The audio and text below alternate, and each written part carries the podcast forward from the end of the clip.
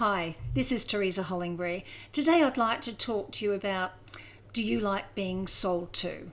Most people I know would give a resounding no to that question, and I guess I don't like it either. Uh, like most people, I much prefer to buy. But usually, by the time I get in touch with someone or uh, walk into a store, I already know precisely what I want because I've done my homework. So it's really just a, a matter about, um, you know, crunching the numbers.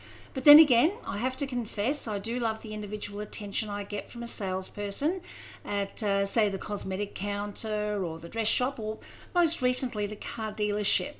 Um, I especially like the way I was treated when I bought my new car because the salesman there, Jason, he made such a fuss of me, giving me sweet treats and not one but two glasses of expensive champagne. Now, of course, that was to sweeten the deal and keep me there long enough to add on the aftermarket products. Um, but again, I knew what I what I did and I didn't want, so it wasn't really necessary. But I did enjoy the experience. So, where do you think um, the hate being sold to comes from?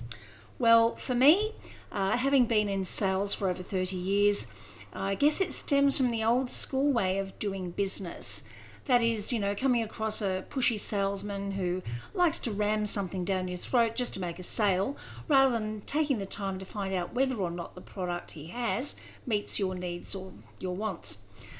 Um, look, I occasionally, that still happens today, I must admit. I, I see that type of um, selling still going on amongst cocky young men in black suits with gold necklaces and fancy sports cars flogging into city real estate. You know who you are, guys. I won't get any more specific than that. Um, anyway, how many times have you come across someone who's direct messaged you, emailed you, or cold called you to push their miracle product without taking the time to find out if it is something that would be useful to you? It is true that creating massive amounts of content online will get you seen okay? But it's not, going to get the money rolling in for you. In my opinion uh, the best way to fast track your income is to start up meaningful conversations with people that educate inspire and entertain. This will completely change the game for you. It'll build trust and create deep and meaningful relationships with the right people your right people.